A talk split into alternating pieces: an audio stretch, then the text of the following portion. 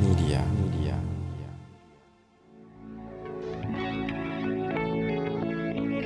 Hi, my name is Ronnie Cruz.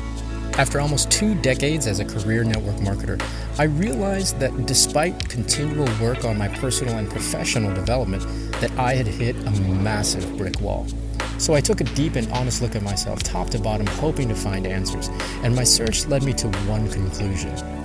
The definitions I held of my business, of my world, of my life were the very things holding me back.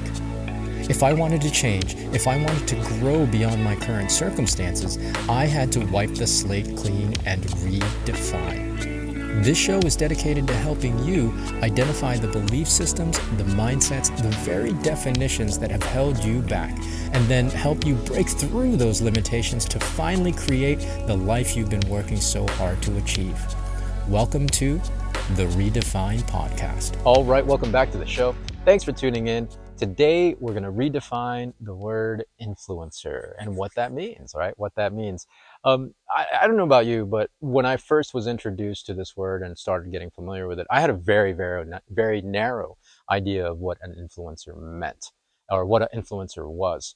Uh, for me, the, the initial picture of an influencer was an online personality generally somebody younger in the younger demographic you know what i mean? Somebody somebody that that really knows social media and has leveraged the social media to build a large following um, and therefore because they have a large following they have influence.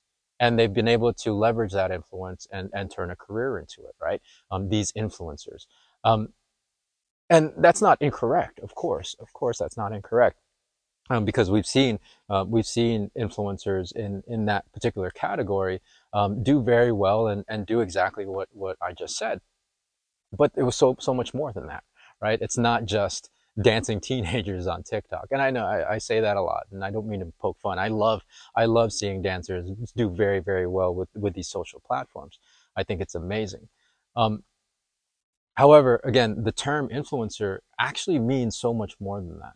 And as I studied online marketing and as I got into especially social media marketing, um, the the term broadened um, into like the coaching arena, right, and the thought leader arena is what they call it, right? These individuals that are that are teaching and and whose content help inspire and and help people grow, help people in their personal de- development journeys, right? Uh, these, uh, you know, instructors even, right? Like, like the digital education world is, is absolutely huge. And, and a lot of people market that as influencers online, right? Right. Those are influencers, right? If you have a digital course, you're an influencer because you're influencing other people to expand their perspective on whatever given topic.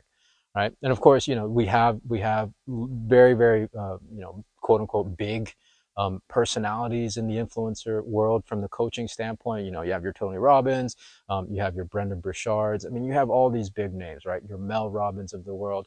Um, they're also influencers, right? Right? That that thought leader group, that coaching group, those gurus.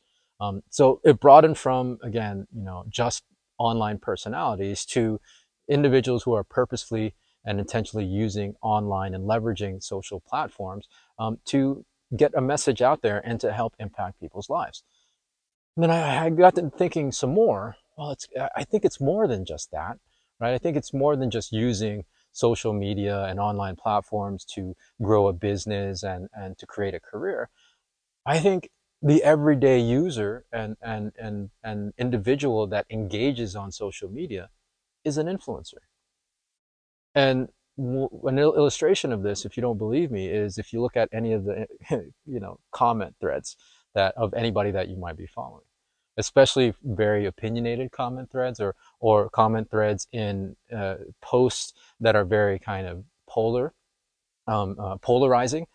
You'll see that comments influence other comments, right? And and generally for for that particular example, it's it's an argument online. However, it's still influence right? A negative comment or, or a comment that's, that's um, really pointed and, and just ugly will influence other people to respond to it. And that's generally what trolls do anyways. But that's just an example, right? For, for you, like for, for the casual user of social media, let's, let's say, not, not for you in particular, but for casual users of social media, if you're using social media just to, to update what, you know, your friends, your family, and what you're doing, when you posted the last movie that you watched on your social platforms, don't you think that that influenced people that, that, that follow you and that are connected with you on the feed? I would wager to say yes. When, okay, so the example that I, that I like is Top Gun, that the, the recent sequel that came out, I think it was last year. Everybody was posting about it.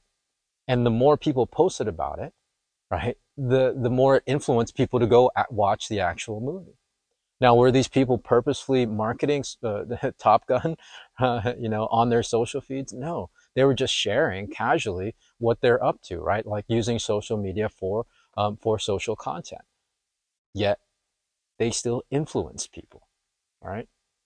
So now the the the conversation of influencer is super super broad. Now let's take it offline and realize that everything that we do in, in any interaction has an influence, right? Right? If, if posting about Top Gun on your social feeds has influence on people, then any interaction really, whether it's online or offline, um, any interaction with any other person will ha- will uh, have an effect and will have some sort of influence, for better or for worse, conscious or unconscious. So, in that sense, we're all influencers. And here's the bottom line: the most important person that you have to influence is yourself, right? With all the stimuli and all this feedback that's coming in, um, a lot of that can really influence our, our, our thoughts, influence our emotions, and then therefore influence our behaviors and our actions. And so we have to really, really be mindful of what we're doing and what we're thinking and be the most influential person in our own lives, right? The most important person that you're going to be influencing is yourself.